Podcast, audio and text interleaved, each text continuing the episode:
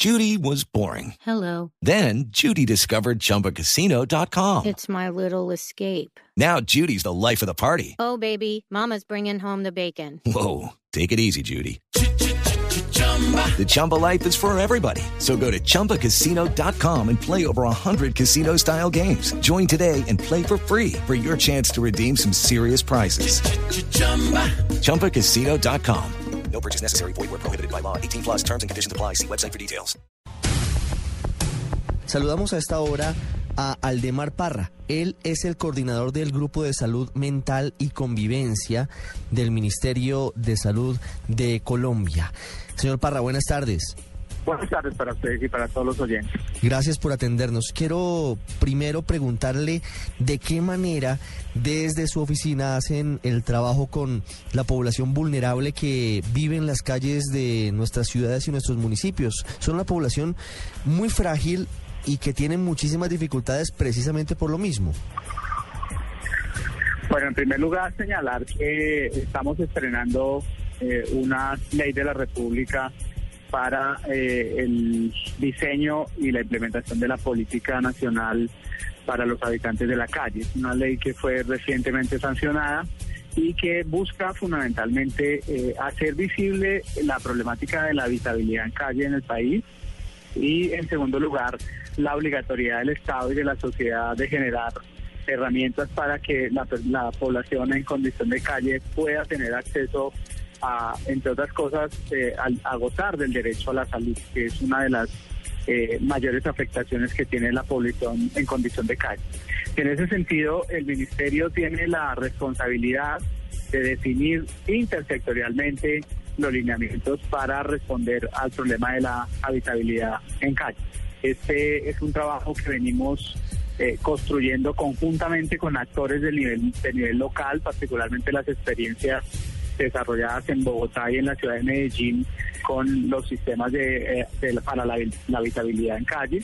Y se espera entonces que el país cuente, eh, antes de terminar este año, con una política nacional que permita dar respuestas no solamente desde el sector salud, sino desde toda la institucionalidad eh, social, respuestas a las, a las distintas necesidades que tienen los habitantes de la casa. Entonces, eh, eh, en primer lugar, pues señalar el, el tema, digamos, de, de, dotar al país de una herramienta técnica y política que le permita responder a los problemas de, de la población en condición de casa. Antes de seguir, quisiera preguntarle, señor Parra, por esta ley de la que usted nos habla. ¿Ya fue reglamentada? ¿Cómo empieza a actuar una norma que precisamente pretende dignificar a los habitantes de calle? Bueno, la, lo primero que la ley eh, ordena y le, digamos, le, le imputa al, al, Estado es la necesidad de construir, como ya lo mencioné, la política nacional para la habitabilidad en calle. Eh, lo primero que tenemos que hacer entonces como Estado es dotar a la institucionalidad de una herramienta que, que permita orientar las acciones. En, la política implica, entre otras cosas, la, eh, la realización de un censo. El Departamento Administrativo, Administrativo de Estadística tiene la obligación, eh, porque así lo señala la ley, de eh, hacer un censo de la, de la población en condición de calle.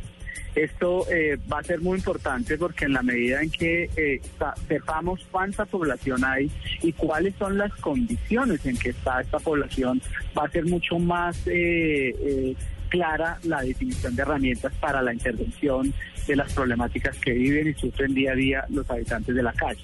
Este censo, vuelvo y lo, lo, lo, repito, se hace paralelamente con la política nacional y estas dos herramientas, digamos, son las dos primeras eh, obligaciones que como Estado tenemos en el marco de la ley. ¿Cuándo sacaríamos Esperamos... adelante el censo? El censo se está construyendo, la metodología para el diseño eh, está en este momento en proceso de construcción. Se espera que en el, en el transcurso de lo que queda de este año tengamos ya, digamos, los instrumentos y la aplicación del, del censo se pueda realizar el año entrante. ¿Hay alguna aproximación del número de habitantes de calle que hay en Colombia o según las eh, recientes estadísticas, lo último que se ha hecho, cuántas personas eh, nos dice que hay en esa condición? Las ciudades que, que, digamos que han desarrollado eh, eh, experiencias para tratar de identificar la cantidad de poblaciones en condición de calle son Bogotá y la ciudad de Medellín. Son las dos ciudades que más desarrollos tienen en este sentido. Y respectivamente, en Bogotá tenemos cerca de 9.000 habitantes en condición de calle y en Medellín alrededor de 3.000, 3.000 3.500 personas es lo que se ha logrado eh, hasta el momento caracterizar con respecto al número de personas en condición de calle. Me parece muy interesante lo que nos está diciendo sobre la posibilidad de crear una política articulada de varios sectores del gobierno para atender a los habitantes de calle, a las personas que son tan vulnerables. ¿Se ha avanzado en eso más allá de algo fundamental como es la salud? ¿Hay otras áreas que estén integrándose a, a la posibilidad de la creación de esa política de la que usted nos habla? Sí, claro que sí. Lo mencionaba al inicio de la, de la conversación. Hay experiencias demostrativas muy interesantes en términos de lograr inclusión social y el respeto a los derechos humanos de la población en calle, tanto en la ciudad de, de Bogotá como en la ciudad de Medellín. Estas dos ciudades han venido desarrollando en el marco de un sistema integral para los habitantes de calle, han venido desarrollando distintos dispositivos para atender diferentes necesidades de la población tanto en Bogotá como en la ciudad de Medellín, se cuenta ya con, con unas instituciones donde el habitante de la calle logra acceder, digamos, entre otras cosas, a, una alimentación, a unas condiciones que dignifican su vida en términos de, de, tener acceso a una ducha, a, digamos, a actividades básicas de, de aseo y lo, lo, nuevo y lo novedoso que se está desarrollando en estas en estos dispositivos es poder hacer todo un trabajo eh, psicosocial que nos permita identificar las condiciones psicosociales, valga la redundancia, que tienen estas estas poblaciones. Se ha logrado en algunas experiencias todavía muy muy limitadas, muy pequeñas, eh, identificar familias de, de, los, de los habitantes de la calle, lograr algún tipo de de nexo y de, contacto con las familias, por, para, por lo menos para que las familias sepan que la persona está viva y que está en algún lugar específico.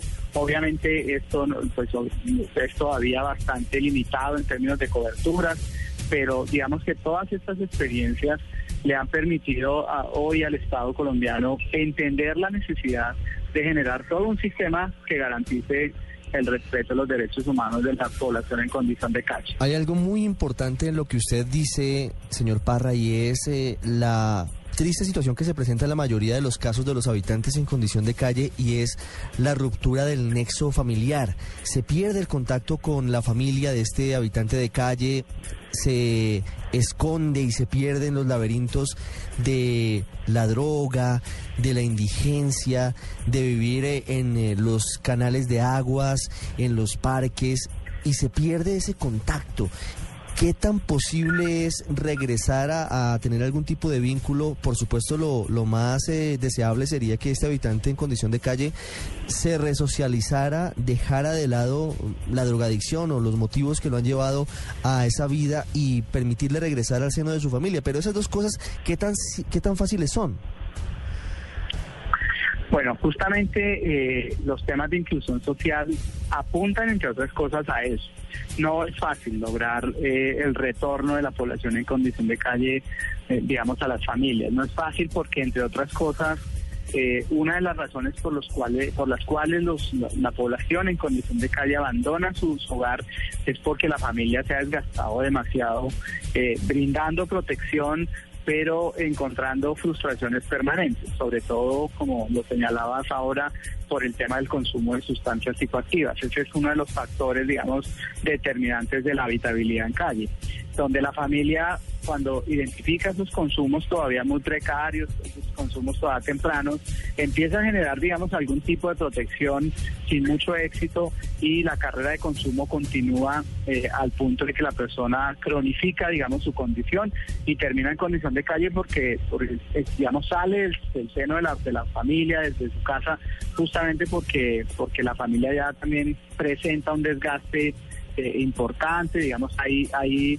eh, digamos, afectaciones en los otros miembros de la familia, porque eh, las personas suelen suelen extraer cosas de la casa para, para ponerlos en el mercado y obtener algún recurso para, para mantener su condición de consumo. Entonces las familias tienen mucha mucho duelo y mucho mucho dolor y, digamos de alguna manera eso hace difícil el retorno del habitante de calle a familia. Pero digamos que parte del ejercicio de caracterización de las poblaciones en condición de calle es tratar justamente eso de, de- de identificar cuál era la característica de la familia, el lugar donde la familia está. Muchas veces los habitantes de calle viven en lugares donde no está la familia, incluso en otras ciudades, y eso hace todavía más difícil la, la integración a, a la familia.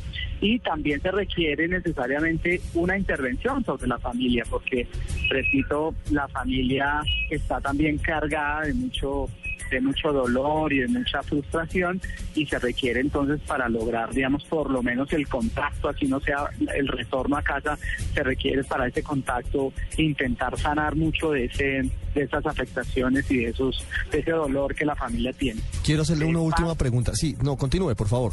tranquilo, que parte del ejercicio en el marco de la política eh, es ese, es lo, entender que el habitante de Cayo es, es una persona, es un ciudadano que también tiene una historia y que el trabajo de, intervención psicosocial sobre ellos tiene necesariamente que buscar el, la, digamos, la incorporación de la familia para lograr, digamos, un- no solamente un acercamiento, sino posibilidades de de, digamos de manejo de los duelos y de todo este todo este dolor que se tiene conjunto poderlo intervenir e intentar eh, sanar un poco las heridas que se han dejado no Claro que sí. Quiero acabar esta entrevista, señor Aldemar Parra, coordinador del Grupo de Salud Mental y Convivencia del Ministerio de Salud, con una pregunta particular sobre dos cosas que afectan muy, muy intensamente a la población, a los habitantes de calle, que es el consumo de drogas, de sustancias psicoactivas, de lo que ya hemos hablado un poco,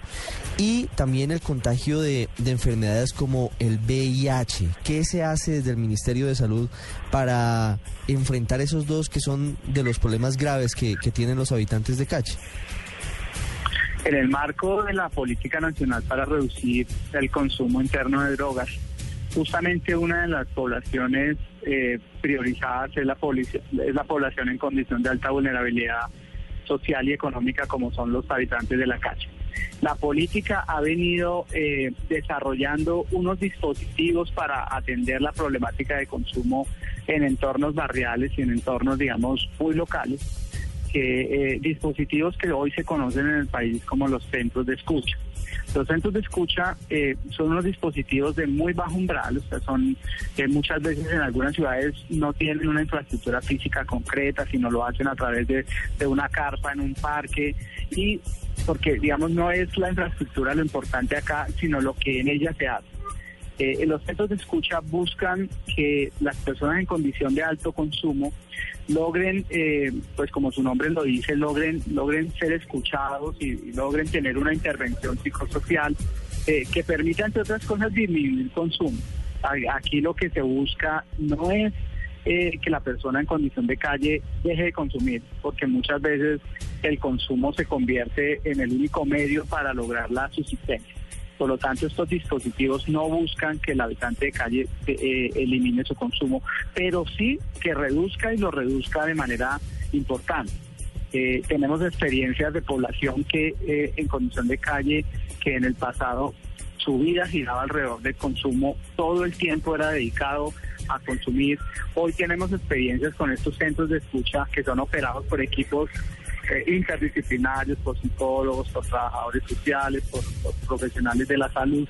Eh, hemos logrado que esta población empiece a disminuir consumo y que esa disminución de consumo permita también la dedicación de tiempo a otras actividades como el reciclado, por ejemplo, que es una de las actividades ocupacionales que les generan ingreso, que digamos de- que, suelen ser, digamos, las, las más efectivas para esto, que las personas dediquen el día, por ejemplo, a, a trabajar en, en, la- en labores de reciclado y que esas labores de reciclado empiecen a generar un ingreso y que ese ingreso pueda ser destinado no para la, para el, para comprar drogas, sino pueda ser utilizado para lograr una reintegración social. Muchos, no, no muchos, varias, varios ejemplos de, de- de esta modalidad tenemos en el país de habitantes que estando en condición de calle eh, logran, eh, digamos, seguir en la calle durante el día, pero con el ingreso que generan logran, digamos, subsidiarse una, un lugar más, más cómodo y más seguro para, para dormir. Esos son ejemplos claros de lo que se viene haciendo en Colombia hacia la inclusión social. Obviamente todavía las coberturas y los servicios son limitados. Lo que esperamos es que con la puesta en marcha de la ley podamos, la, ley 1641, podamos avanzar en, más recursos para la, la población en condición de calle y poder aumentar la oferta de servicios que dignifiquen la, la vida de esta población. Y que no los olvidemos y que no los escondamos es lo más importante. Forman parte de nuestra sociedad, los habitantes en condición de calle, que pueden estar en nuestras familias, en nuestro entorno, que han sido parte de nuestra vida y que no es simplemente ocultándolos o abandonándolos a su suerte en medio de las drogas como podemos solucionar estas problemáticas. Señor Aldemar Parra, muy amable por habernos atendido hoy aquí en el radar, en Blue Radio. Con todo gusto, muchas gracias a ustedes.